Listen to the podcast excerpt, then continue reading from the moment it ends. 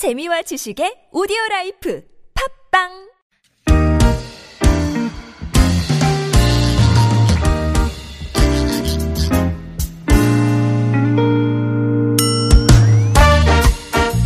서울 속으로 2부 시작해 보겠습니다. 오늘 월요일이고요. 격주로 진행하는 상담 코너 중에서 오늘은 자영업자 여러분들, 네, 소상공인 여러분들을 위한 상담 진행해 볼 겁니다. 서울시 눈물그만센터에서 조일영 변호사 함께 해주시겠습니다. 어서 오십시오. 네, 안녕하세요. 잘 조일영? 변호사입니다. 네. 네. 어, 조일영 변호사님은 일단은, 어, 뭐 외모를 보여드릴 수가 없으니까 아주 훤칠한 키에 예, 훈남 이미지를 물씬 풍기셔가지고 예, 저희가 보이는 라디오를 한번 새롭게 할까 예. 아, 네. 예. 더 준비를 많이 해야 되겠네요. 아니 그냥 그럴 그럴 고민을 잠깐 했었습니다. 네, 알겠습니다. 근데 이제 목소리도 충분히 잘생김이 묻어나셔가지고 예. 어, 저번에 한번 하시고 나서 충분히 많은 분들이 어, 공감과 예, 네. 예, 기대를 한껏 불러일으키셔가지고 아, 네. 예, 힘차게 또 출발해 보겠습니다. 네. 부담을 드리고 시작하는 것 같은 느낌도 있고요. 자, 샵 0951번, 단문 50원, 장문 100원 드는 유료 문자, 전화 027769595번, 카카오톡은 TBS 라디오와 풀친 맺으시면 무료로 참여하실 수도 있습니다. 음, 오늘 본격 상담 들어가기 전에, 어, 이 뉴스를 하나 갖고 오신 것 같은데, 무슨 얘기 해주시려고요? 네, 어, 예. 상가 임대차 사건 관련돼서 최근에 좀 안타까운 사실이, 사건이 있어서 네. 네, 가지고 왔는데요. 예. 어, 이제 서촌에서 어, 2009년부터 족발 가게를 운영하시던 이제 사장님께서 네. 이제 임대인에 의해서 이제 강제로 강제 집행을 당하셨고 그 과정에서 이제 부상을 입으신 사건인데 아. 네. 조금 설명을 드리면 이제 2009년 4월부터 이제 이 서촌에서 어 족발집 운영하고 계셨는데 최근에 이제 쪽- 이쪽 서촌 지역이 최근에 막 이제 아. 뜨고 있잖아요. 예, 관광객들 소- 소위 젠트리피케이션 네, 현상의 맞습니다. 또 대표적인 지역으로. 꼽히고 있잖아요. 네. 그렇게 하면서 이제 사실은 이분이 처음에 장사 시작할 때는 그렇게 막 관광객이 많지 않고 그래서 어 이제 여러 가지 노력을 기울였는데 어 2016년이죠. 이제 최근에 그 건물의 건물주가 바뀌면서 어. 갑자기 이제 보증금을 원래 기존에 3천만 원을 계약했었는데 1억으로 올리고 어이구야. 또 월세를 263만 원을 내던 것을 1,200만 원을 거의 다섯 배 가까이 이거는 오. 네. 예, 이거는 집 어, 가게 주인이 바뀌고 나서 이런 요구를 해도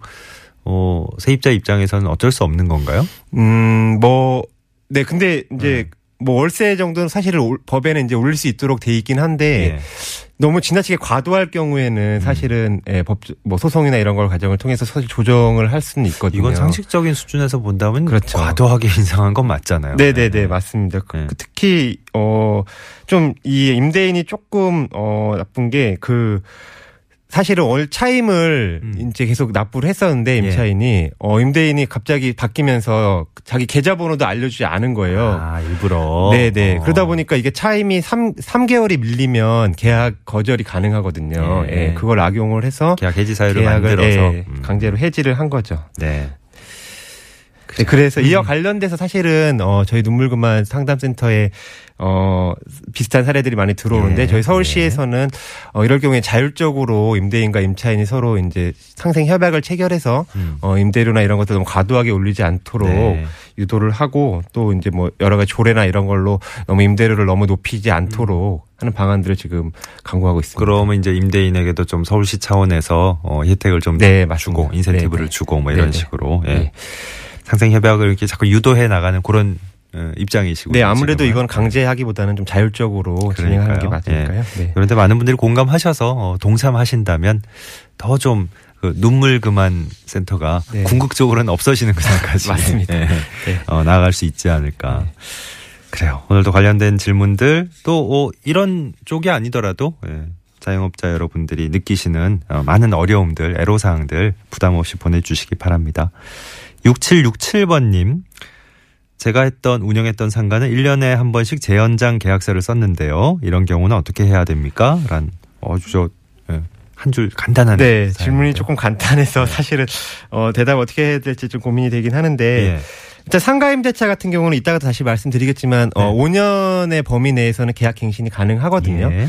그래서 사실은 뭐 재계약 1년에 한 번씩 이렇게 계약서를 새로 쓰기보다는 그냥 기존 계약으로 어 계속 계약서는 계속 유지하면서 뭐 임대료는 차임은 좀 올릴 수 있겠지만 예. 계속 갱신하는 사례가 많기 때문에 굳이 이렇게 재연장 계약서를 쓸 필요까지는 없어요. 네. 근데 뭐 계약서를 새로 썼다는 것은 뭐 다른 계약 조건이나 이런 것을 변경했을 가능성이 있기 때문에 예. 사실 그런 내용들을 조금 다시 보내주시면 어. 저희가 다시 한번 좀 검토를 해보지 않- 해볼 수 있지 않을까 예. 예, 생각이 드네요. 참 이게 상가 계약이 뭐 주택 같은 경우는 보통 뭐, 예, 뭐 어지간한 경우 아니고는 2년에 한 번씩 네. 하고 뭐 네. 재연장하거나 네. 아니면 어, 묵시적 갱신 상태에서 네. 이런 정도인데 네. 상가는 너무 다양해요. 그 상가는 사실 장사가 될지 안 될지 이런 게 중요하고 어. 어. 떻게 될지 모르는 상황이기 때문에 좀 단기로 계약을 하는 경우가 많아요. 예. 1년씩 또 계약을 예. 하고 예. 그러니까 이참 5년이 보장이 된다고 하긴 하지만 그 안에 또 이렇게 여러 가지 형태가 나오기 네, 때문에 맞습니다. 그래요. 다양한 문제가 나올 수 있을 것 같습니다. 2108번님은 상가 건물 1층에서 편의점 하고 있습니다. 얼마 전부터 2층 베란다에서 물을 쓸 때마다 천장에 누수가 생겨서 어, 이번에 재계약할 때 특약으로 이런 조항을 넣었어요. 5월 모일까지 누수 공사를 완료한다. 어. 근데 아직 공사를 시작 안 했습니다. 다만 2층 베란다에서 이제 물은 더 이상 안 쓰는 것 같아요. 그래서 지금은 누수가 없는 상황인데 혹시 이런 이유로 계약을 해지하고 위약금도 청구할 수 있습니까? 아니면 지금은 뭐 누수가 전혀 안 생기니까 아무런 대응을 못 하는 겁니까? 이런 질문입니다. 네, 어, 이런 사례들은 사실은 임대차 계약 관계에서 굉장히- 굉장히 많이 발생되는 문제죠. 특히 이제 누수 같은 경우. 예. 그래서 사실은 임대 임대차 계약의 이제 특성을 좀 봐야 되는데 이게 법적인 얘기긴 하지만 이제 예. 임대인은 어쨌든 사용 수익 어. 그러니까 임차인의 그 건물을 사용하고 수익하게 할 수 있는 의무를 예. 예.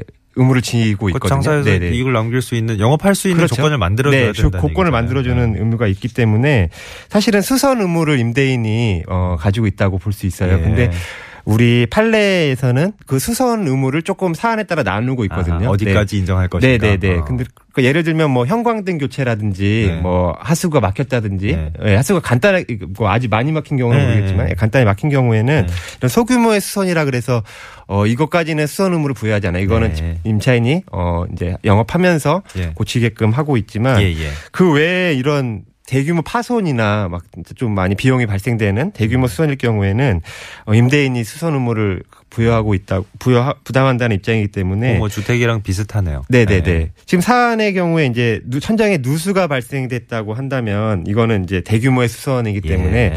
사실은 별도 여기서 사안에서는 특약을 로 했다고 했지만 특약이 없더라도 설사 어. 특약이 없더라도 네. 임대인이 그 수선 의무를 부담한다고 볼 수 있습니다. 예. 근데 누수 공사를 안, 안 해줬다 그러죠. 뭐 방지하는 걸 안 해줬다 그러잖아요. 네. 아직까지. 그럼 네. 요거를 이유로 해서 계약 해지할 수 있습니까? 네, 문제는 지금 이게 핵- 쟁점이 되는 네, 건데, 핵심이죠.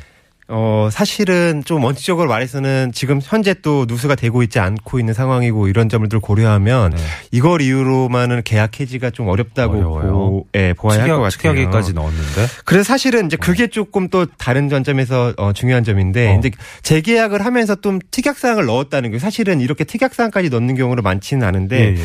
저도 이제 변호사로서 사실은 이분이 이제 만약 의뢰인으로서 저희를 찾아온다라고 말씀을 하시면 예.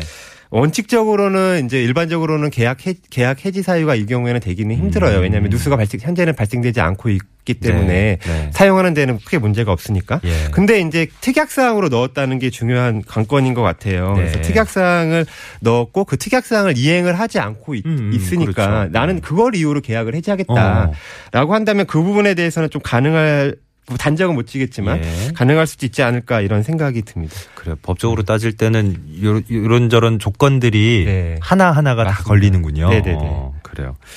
이 저 특약까지 사실은 설정 안 하셔도 당연히 임대인이 해줘야 될 부분이긴 하지만 그렇죠. 지금 상황에서는 누수가 안 생기고 있으니까 또 그냥 넘어가도 되는데 굳이 특약을 넣어서 몇 월 며칠까지 완료한다. 이랬으니까 약속을- 이 약속을 안 지킨 예, 거죠. 약속을 한 어, 거니까요. 어쨌든. 네.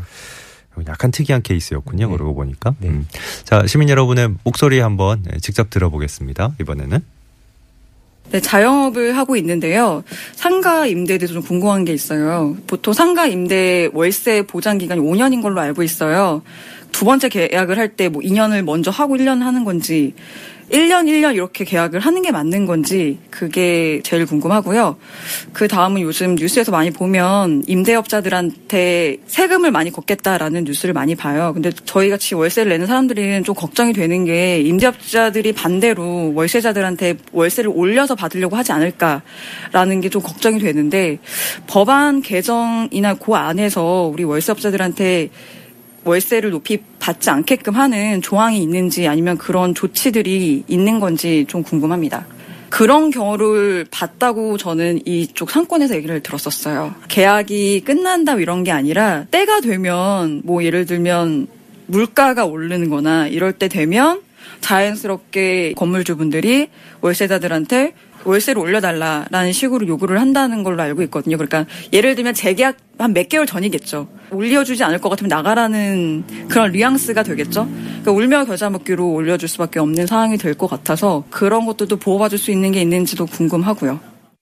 음, 어, 제일 근본적이고 아주 중요한 문제를 네, 질문을 하셨는데, 어, 첫 번, 크게 두 가지 질문이었는데, 첫 번째는 우리 맨 처음에 다뤘던 사연에서 잠깐 언급이 맞습니다. 됐었어요. 그죠? 네. 기본적으로 상가 계약을 5년까지 이제, 어, 뭐, 한다고 하던데, 네. 그게 이제, 저, 어, 정확하게 얘기를 하면, 네. 어, 영업할 수 있는 권한이 이제 권리가 그렇죠. 5년까지 있는데, 네. 정작 실제 계약은 뭐 2년도 하고 뭐 예. 2년 더하기 1년도 하고 예. 1년씩 계속 이렇게도 하고 어떤 식으로 5년까지 보장이 되는 건가 네. 어, 이런 질문을 하셨고 네. 또 하나는 재계약 시점도 아닌데 월세 인상을 터무니없이 이제 많이 요구하는 경우도 있더라. 음. 재계약 시점 다가오면 막 슬슬 그런 뉘앙스도 풍기고 네. 이 세입자 입장에서 어떻게 보호받아야 되나 이런 질문이었습니다.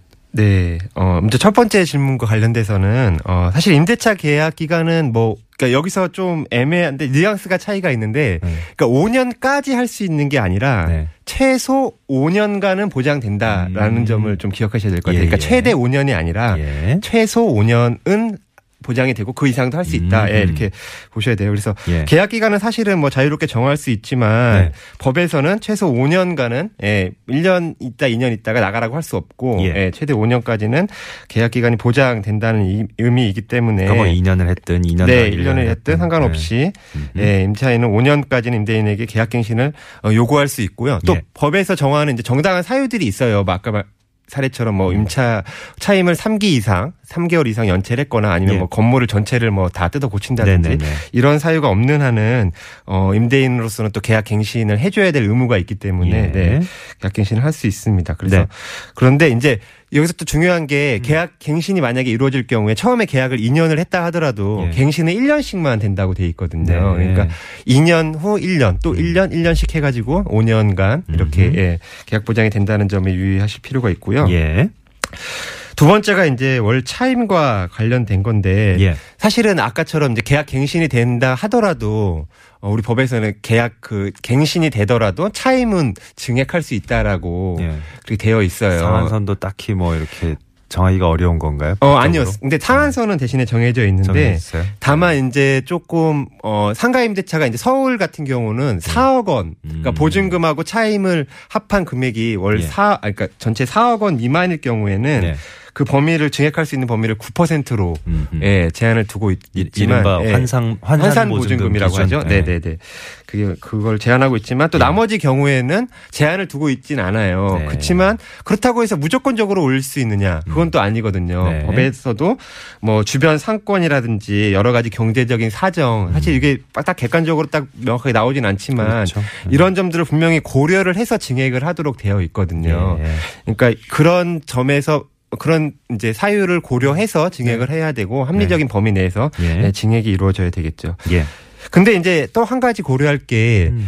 어, 좀 이런 경우가 있어요. 월 차임을 올릴, 임대인은 월 차임을 올리려고 하고, 근데 계약 기간이 5년이 보장되어 있잖아요. 예. 그래서 차, 그럼 임차인으로서 나는 계약 기간을 5년이 보장돼 있으니까 차임을 올려줄 수 없다. 음. 예. 이럴 수 있잖아요. 예.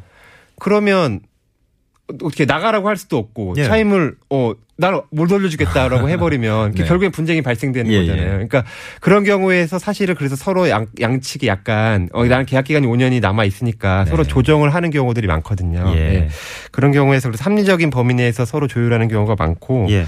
그래서 이, 이와 관련해서 여러 가지 이제 국회 법들도 지금 발의가 되어 있거든요. 그래서 네. 차임 범위를 5%가 기존 9%에서 5% 이내로 더 제한을 하거나 네. 아니면 지자체별로 별도로 또 할 수 있도록 음. 전환할 수 있도록 하는 내용의 개정안이 또 발의되어 있습니다. 알겠습니다. 하실 말씀도 참 많고 그죠. 근데 뭐 이렇게 다른 사연이 들어오더라도 어, 꼭 비슷한 유형이 아니더라도 예, 말씀 하나씩 하나씩 보태게 해주시면 될 것 같아요. 네네. 예. 마침 지금 제 앞에 있는 다음 다음 사연들이 계속 저 프랜차이즈 가맹점 맞습니다. 어, 운영하시는 분들 사연인데 네. 오늘 시간상 요거를 다 다루기 힘들 것 같고 예. 오늘은 여기서 마무리를 하죠 뭐. 예. 근데 다다음 주에 이제 한번 뵐때 네. 예, 또 프랜차이즈 가맹점 운영하시는 분들 네. 그, 저 사연도 한번 집중적으로 다뤄보도록 하겠습니다. 물론 그 외에 다른 소상공인 여러분, 예, 자영업자 여러분의 다양한 의견들 계속 받도록 하겠습니다. 자, 서울시 눈물그만센터의 조일령 변호사 수고해 주셨어요. 고맙습니다. 네, 감사합니다. 고맙습니다. 평소에는 다산 콜센터 120번으로 전화하시거나 포털 사이트에서 눈물 그만 이렇게 검색하셔서 온라인으로 상담 신청하셔도 된다고 합니다. 그래 눈물 그만이란 타이틀 참 좋다고 1946번님이 예, 약자들의 심정을 또 헤아려 주는 느낌이 나서 그것만으로도 또 많은 분들이 위안받지 않을까 한다고 내 편이 있다는 느낌이 참 예, 든든하잖아요. 예. 저 자영업자 여러분들 어려운 점 많으시겠지만 예, 특히 임대인과 이렇게 갈등 상황 어, 조정해야 될 상황 필요할 때는 또 이런 센터 어, 공식적인 기관의 힘을 빌리시는 것도 좋은 방법이 될 것 같습니다. 11시 52분 지나고 있고요. 서울시내 교통 상황 다시 한번 짚어드리고 오죠. 심근향 리포터.